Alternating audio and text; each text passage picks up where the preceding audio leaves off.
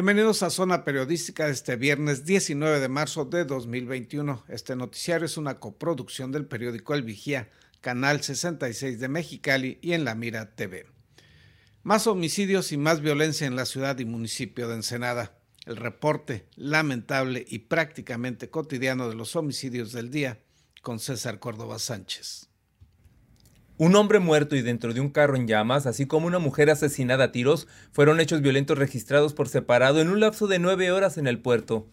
El varón sin vida fue encontrado ayer en la cajuela de un carro abandonado en llamas sobre el acotamiento de la autopista federal Ensenada-Tijuana a la altura del kilómetro 79 del carril de ingreso al puerto. La víctima estaba en el interior del maletero, tenía las manos amarradas hacia atrás y con signos de violencia como son golpes, y fue encontrado por bomberos de Ensenada que lanzaron chorros de agua para sofocar las llamas.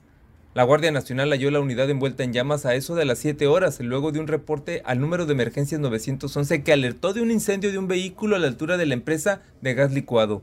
Debido a la intensidad de las llamas, el vehículo quedó con daños materiales en carrocería, interiores, ventanas y llantas, mientras que el cadáver fue trasladado a las instalaciones del Servicio Médico Forense para su identificación. Por la noche del miércoles, alrededor de las 22.47 horas, la policía municipal localizó a una mujer tendida sobre la vía pública de las calles Tercera y Gastelum de la zona centro.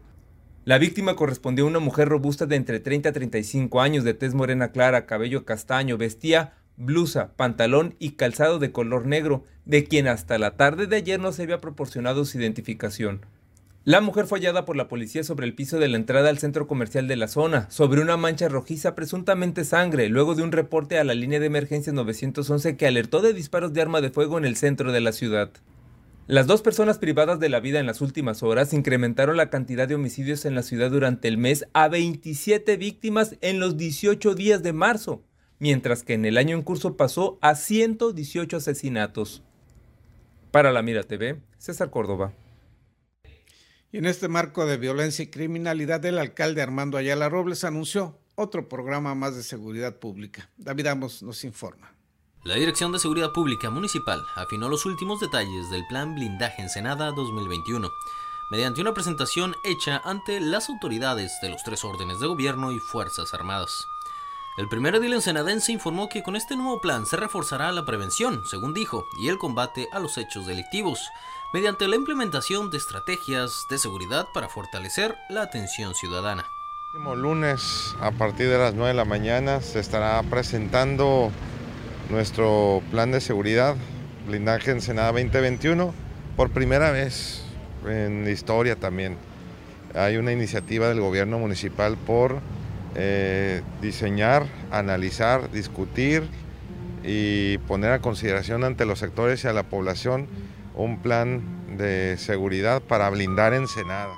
Además, indicó que a través de la coordinación interinstitucional se busca atender los brotes de hechos delictivos del municipio, incorporando la participación de entidades estatales y federales de seguridad pública, enfocadas en neutralizar las conductas de riesgo en la población. Les voy a comprobar eh, con datos fidedignos este próximo lunes todo lo que se ha avanzado y que no en todo estamos mal. Si hay situaciones que debemos de mejorar, estamos en eso. No vamos a esperar a que venga el gran salvador de la federación o que venga alguien a solucionarnos las cosas. Asimismo, aseguró que es esencial proteger la seguridad de la comunidad, así como sus bienes, mediante las estrategias preventivas y operativas, donde se promoverá la participación de la sociedad en las tareas propias para preservar la paz y el orden público. Más importante para esto, pues contar con los recursos, porque sin recursos, pues ahora sí son castillos en el aire.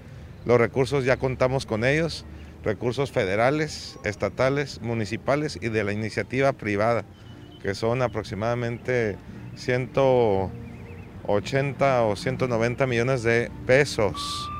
Sin embargo, en el puerto de Ensenada, la violencia no se detiene. E independientemente de todo este tipo de situaciones y eventos que realiza el ayuntamiento, la verdad sea dicha, cuando se habla de asesinatos y narcotráfico, las estadísticas no disminuyen. Para la Mira TV, David Amos. Bomberos de Ensenada recibieron ayer uniformes de faena y se anunció que el próximo mes recibirán vestimentas especializadas para combatir incendios. El vigésimo tercer ayuntamiento de Ensenada realizó la entrega de 211 uniformes de faena para igual número de elementos del Cuerpo de Bomberos de Ensenada y se anunció que el siguiente mes se dotará a esa corporación de 206 equipos estructurales, los cuales serán donados por la empresa Energía Costa Azul. En los uniformes de faena se aplicaron 1.271.000 pesos para su adquisición y se entregarán a todos los elementos de la Dirección de Bomberos, informó su titular, Gaspar Chávez Quintero. Hacer la entrega de 211 uniformes de faena para todo el personal del Departamento de Bomberos. Incluyen el área operativa, el área de investigación, el área técnica y paramédicos. ¿Y en cuanto a equipamiento, qué estarían recibiendo? Equipamiento ahorita, por lo pronto, nos estamos por recibir los equipos estructurales que nos dicen que llegan para el siguiente mes, llega la primera remesa de equipo estructural. El titular de la corporación destacó en entrevista la importancia de la próxima entrega del equipo estructural, pues dijo están hechos de un material especial que protege a los bomberos que participan en un incendio y los uniformes con los que se cuenta actualmente ya se encuentran caducados. Chávez Quintero hizo un exhorto a la población ensenadense, tanto de la zona urbana como rural, de que ante la cercanía de la próxima temporada de incendios con la llegada del calor, inicien la limpieza de las áreas aledañas a las viviendas. Recomiendo que hay que limpiar sus terrenos y pedirle a sus vecinos a igual que hagan limpieza de terrenos baldíos que tengan aledaños a sus, a sus domicilios. Indicó que al respecto el Cuerpo de Bomberos de Ensenada realizará una intensa campaña para que la población aplique medidas que prevengan la ocurrencia de incendios, pues enfatizó debe pensarse en ser preventivos e impedir que ocurra un siniestro. En el acto de entrega de los uniformes estuvo presente el alcalde Armando Ayala Robles, el secretario federatario del ayuntamiento Rubén Vez Velasco, el regidor Cristian Dunfish y el representante sindical Alfredo Peralta Higuera. Informó para en la Mira TV Gerardo Sánchez García.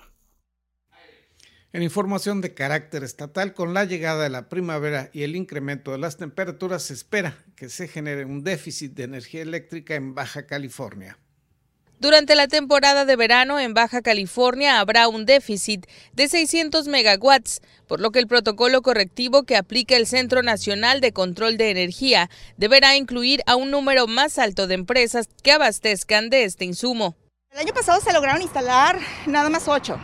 Habían, habían originalmente habían 11 eh, que habían eh, ganado los contratos. No pudieron eh, colocarse, instalarse todas por un tema de eh, falta disponibilidad del gas natural para poder generar las energías mediante la modalidad del ciclo combinado.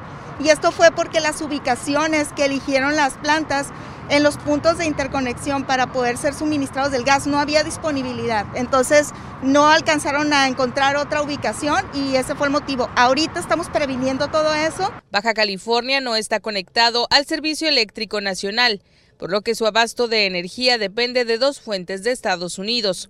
El déficit se agudiza durante el verano, cuando se incrementa la demanda de energía especialmente de parte de la industria.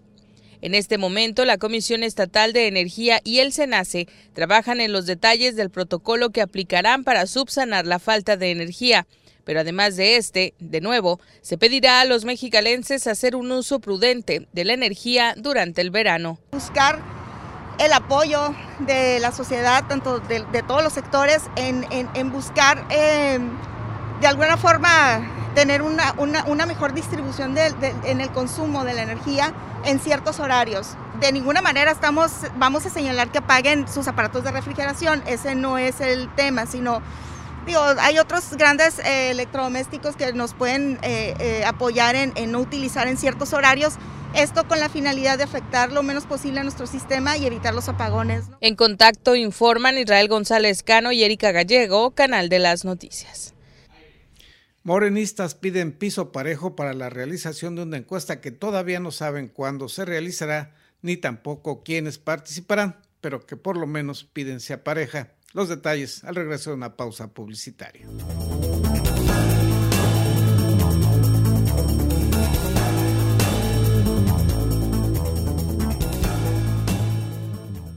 En Daymark Clínica de Ojos ofrecemos un servicio integral a cargo de profesionales expertos en la salud visual. Cuidamos la salud de tus ojos con equipo oftalmológico de última generación, cirugías, tomografías, tratamientos y servicios de óptica. Además, contamos con productos de alta calidad y como siempre, un excelente trato. Acuda a cualquiera de nuestras dos sucursales y confía en la salud de tus ojos en nuestros profesionales. Ofrecemos un amplio surtido de lentes con gran variedad de modelos y tamaños para todas las edades. Daymark, una mejor vista para una mejor vida. Conseguiste esa cita o reunión que tanto deseabas y quieres que todo salga perfecto.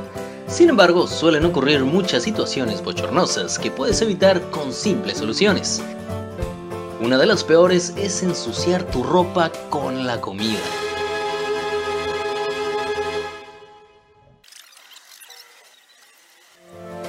No te manches, usando nuestros baberos de alta calidad y diseños únicos. Protégete con estilo, siempre tenlos contigo. Eventualmente lo vas a agradecer.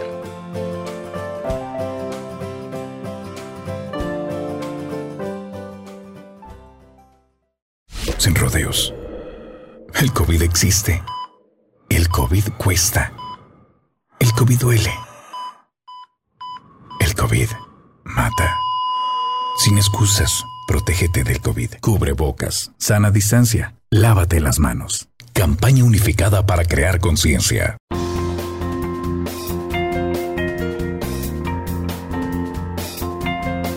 Usa cubrebocas.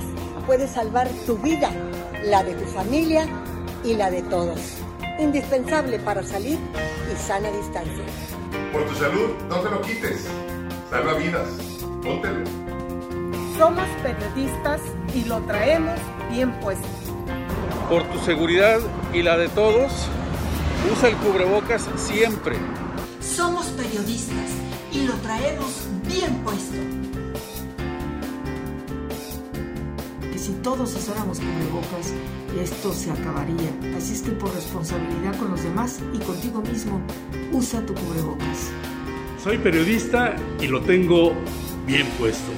Cuídate y cuida a los demás. El cubrebocas puede hacer la diferencia. Por favor, utilízalo. Soy periodista y yo lo traigo bien puesto.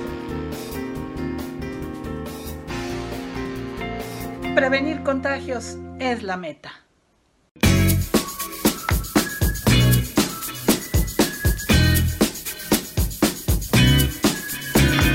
Porque recordar es volver a vivir. En imaginarte te podemos ayudar. No dejes que tus memorias se pierdan y deja que trasciendan en el tiempo. Ofrecemos el servicio de transfer de audio y video de distintos formatos a archivos digitales. Búscanos en Facebook o llámanos. Atesora tus mejores recuerdos en imaginarte. Hola, soy Gerardo Sánchez García y te invito a ver en La Mira TV, la plataforma digital de Ensenada. Síguenos a través de nuestras redes sociales.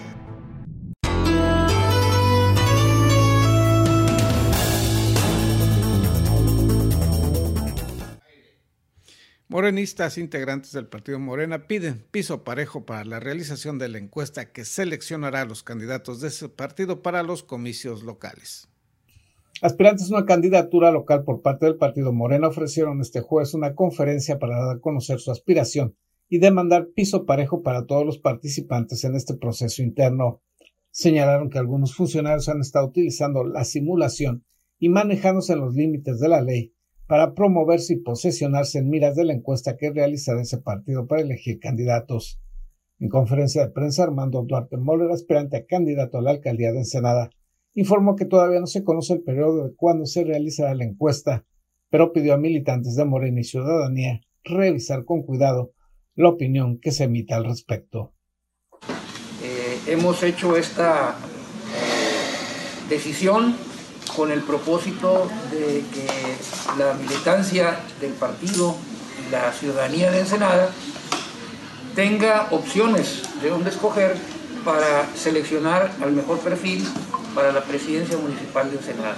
Acudieron también a la conferencia cuatro de los y las aspirantes registradas a otros cargos de elección popular por parte de Morena, a fin dijeron de que se conozca su intención y deseo de ser postulados y postuladas soy una mujer que me gusta contribuir en causas de bienestar para, para la ciudadanía. Estoy aspirando a la Diputación del Distrito 15 que corresponde al municipio de Playas de Rosarito y una parte del municipio de Ensenada. Soy abogada, licenciada en Derecho y militante del Partido Moreno. Estoy aspirando a la Diputación del Distrito 16 local y quiero decirles a todos que la unidad nos hace fuertes, nos fortalece y a toda la ciudadanía y sobre todo a la militancia les digo que observen muy bien todo, todo, lo, que, todo lo que se hace, todas las acciones de, cualquiera de las personalidades que ustedes observen. Eh, es muy importante tener la participación y, la crítica constructiva que es muy nutritiva. Soy profesor de, de educación indígena, soy mixteco y pues estamos aquí, aquí eh, con los compañeros dando a conocer nuestra aspiración eh, un servidor, este, soy aspirante para, para una diputación local por el distrito 17. Durante la conferencia señalaron que no se conoce aún cuándo iniciará la encuesta que, según dijeron, realizará una empresa nacional. Tampoco se conoce quiénes de los aspirantes a candidatos y candidatas serán seleccionados y seleccionadas para participar en dicha encuesta. Indicaron que en el caso de que haya más de cuatro aspirantes a una postulación, ya sea la alcaldía o una diputación, una Comisión Nacional de Morena seleccionará de acuerdo a un criterio de militancia y participación social quienes serán incluidos en esa consulta que será tanto con la militancia como con la población en general. Los resultados se conocerán en los primeros días de abril y los asistentes a la conferencia descalificaron a quienes, sin ser militantes de Morena, se han promocionado a través de espectaculares públicos utilizando un cargo en la administración municipal generando así lo que calificaron como una contienda interna dispareja. Aseguraron asimismo que aunque se va en alianza con el Partido del Trabajo, no existe compromiso de entregar ese partido o alguna persona de esa organización partidista una candidatura por una diputación, y enfatizaron que si el Partido del Trabajo quiere postular a alguien, tendrá que ser bajo los mismos términos de una consulta a la que se someterán el resto de los aspirantes informó para la Mira TV Gerardo Sánchez García. En la capital del estado, en Mexicali, una familia tuvo un festejo singular. Celebraron que uno de sus integrantes, que estuvo al borde de la muerte por varias semanas a causa del COVID, finalmente logró sobrevivir. Estuvo cansado, fatigado, pero gracias a Dios con salud. ¿Esperaba este recibimiento de su familia? claro que sí. Claro que sí, esperaba que todos estuvieran aquí. Gracias por todo, por venir. Desde, igual a la gente, que no baje la guardia. Esto aún todavía sigue, no se va a quitar. Desde, y pues, igual con las precauciones, cuidar a su familia. Esto va a durar mucho tiempo todavía. Gracias a Dios, algunos logramos librarlo, mucha gente no, lamentablemente es el reencuentro de una familia luego de una batalla contra el COVID-19. José Antonio Guerra volvió a nacer. El COVID-19 lo mantuvo hospitalizado durante un mes. Enfrentó las peores complicaciones del virus, pero hoy ha salido victorioso. Hoy otra etapa de mi vida, otro comienzo, otra oportunidad y otra manera de ver la vida. ¿Qué fue lo más difícil de esta enfermedad? Estar lejos de la familia. Es lo más difícil. José Antonio egresó del Hospital General de Mexicali y fue recibido por su esposa y sus hijos, quienes recuerdan lo difícil que fue enfrentar al COVID-19. Se enfermó mi mamá, él y mis dos hermanos, pero como él era diabético, él, fue el que estuvo más grave, entonces él duró una semana en mi casa y de ahí él de repente ya no quiso reaccionar, ya no hablaba, eh, no podía respirar, no te volteaba los ojos, nada y de ahí decidieron internarlo mi mamá y él. Lo trataron súper bien, gracias a Dios. Hubo una enfermera que nos ayudó y, podíamos hablar, aunque sea por teléfono. Hoy, ¿qué pueden decir eh, qué significado para ustedes el COVID-19? Vida. Vida después de la muerte, podría decirlo yo. Yo, no sé los demás. ¿Cómo se comunicaron? ¿Llegaron a hablar con él? ¿Usted habló con él antes de intubar? Fue por teléfono para, para informarnos que, yo no pude hablar cuando lo intubaron. Mis hijos, eh, le había dado el teléfono a mi hijo más grande y él llamó a su número y pues el único que pudo hablar fue mi hijo y, eh, dos de ellos Él, es, él fue quien les dio la, la noticia que, que había decidido intubarse, que él lo había tenido porque ya no podía él seguir dando más y le habían dicho que el procedimiento era lo que seguía. Todos lo sabíamos, ¿verdad? Todos lo sabíamos que era el, el último y el más fuerte. Hoy, ¿qué le puede decir al personal eh, de salud, enfermeros, médicos? Muchas gracias a todos, uh, desde el personal de limpieza, desde el nivel más bajo hasta el más alto rango. Al doctor Jaramillo, muchas gracias. En Baja California, la Secretaría de Salud tiene registro de más de 36 mil personas que se han recuperado del COVID-19 y José Antonio hoy es uno de esos casos reconocidos como de éxito. En contacto informan Israel González Cano y Erika Gallego, Canal de las Noticias. Sobre este mismo tema les recordamos que en Ensenada durante el día de hoy, viernes y mañana sábado continuará la campaña de vacunación para adultos mayores de 60 años en seis distintos puntos de la ciudad. De acuerdo al reporte que se tiene en estos centros donde se aplican las vacunas, la vacunación se está realizando sin largos tiempos de espera y el trato es ágil y atento. Asimismo, le pedimos que se revise la información oficial y no se crean en versiones extraoficiales o en rumores en torno a esta campaña de vacunación que reiteramos solo es para mayores de 60 años. Esta campaña, en el caso de Ensenada, se estima que termine mañana sábado y hasta el momento el reporte es que se ha cumplido con las metas de vacunación de acuerdo a lo programado. En otros temas, en otros asuntos, a continuación Jesús López Gorosabe, dronógrafo y colaborador de Zona Periodística, nos muestra imágenes de la zona de la lagunita y de las aves que llegan a ese lugar.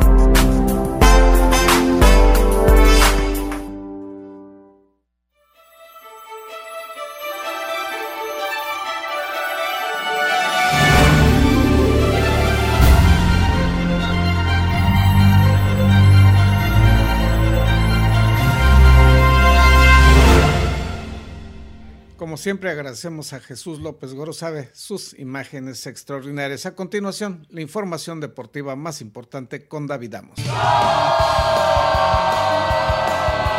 Y es tiempo de la mejor información del deporte local e internacional. Acompaña a tu anfitrión David Amos con la nota, el análisis y toda la cobertura de los atletas y eventos deportivos del puerto. Ya inicia en la mira Deportes.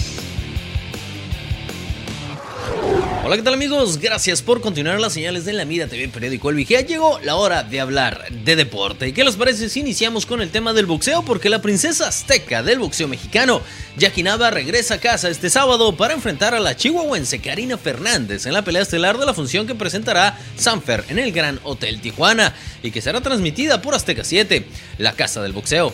Nava y la Bella Fernández se enfrentarán a 10 rounds en peso super gallo, en un choque de estilos que promete grandes emociones, pues a ambas les gusta pelear en corto. Tienen boxeo de alto nivel y sueltan combinaciones con precisión y velocidad. Nava, que ha ganado 9 campeonatos mundiales en dos divisiones, iniciará con esta pelea la celebración del 20 aniversario de su debut en el boxeo profesional. Y aquí nos pasamos directamente al deporte del off-road baja californiano porque Score International reveló que los recorridos para la edición 34 de la San Felipe 250 se abrirán el sábado 3 de abril en buena parte de la ruta de 280 millas, salvo las primeras 8 millas que se abrirán unas semanas después. El anuncio fue dado a conocer en la página oficial de Score en internet, resaltando que la primera milla no se podrá recorrer en ningún momento, ya que esa zona es dentro del Dorado Ranch, zona oficial de la salida y meta de las 200 50 millas. Y continuamos con el deporte estatal, el triatlón precisamente porque los mexicalenses Héctor Rodríguez en la varonil y Emilia Millán en la femenil dominaron el control estatal de triatlón que realizó el INDE de Baja California en las instalaciones de la ciudad deportiva. En Camino Nacional Esconade 2021, a través de la Dirección del Desarrollo del Deporte del INDE Baja California, llevó a cabo el pasado domingo el chequeo con 32 talentos deportivos con apoyo de Renata Ramírez, técnica de la Federación Mexicana de Triatlón. Continuamos con más temas estatales porque con el objetivo de motivar e incentivar a los niños a la práctica del béisbol, el INDE precisamente entregó este miércoles pasado material deportivo de béisbol a niños de esta ciudad con apoyo del recurso federal de Proveis. David González Camacho, director general del INDE, encabezó la ceremonia de entrega de material deportivo en el campo de fútbol de la ciudad deportiva, donde estuvo acompañado por el director de INDECUF, Benito Figueroa, y por la directora administrativa del INDE, Carmen Sabín. Pasamos a deporte internacional porque la leyenda viviente del boxeo mexicano, Julio César Chávez, aseguró una vez más que el 19 de junio en el Estadio Jalisco tendrá la última pelea de exhibición de su carrera al enfrentar al puertorriqueño Héctor Camacho Jr., hijo del macho Camacho. Acepté porque esta es mi última exhibición, ya ni cuerpo, mi cuerpo ya no me alcanza para más, a pesar de que soy una persona que tiene un hábito de hacer ejercicio todos los días pero ya subirse a un ring es totalmente diferente, dijo Chávez ayer en la explanada del Teatro de Gollado en Guadalajara. Y con esto cerramos la nota deportiva estatal y nacional del día de hoy. Muchísimas gracias por su atención. Pasamos a despedir también a Gerardo Sánchez García. Ya lo saben, de lunes a viernes a las 8 de la mañana no se pueden perder zona periodística. Y por la tarde, desde luego, a las 7 en punto, zona periodística 2.0. A través de su plataforma digital de Ensenada en La Mira TV y periódico El Vigía. Las dos plataformas trabajando juntas para llevarle a usted la mejor información del puerto de Ensenada. Mi nombre es David Amos. Fue un placer hasta la próxima.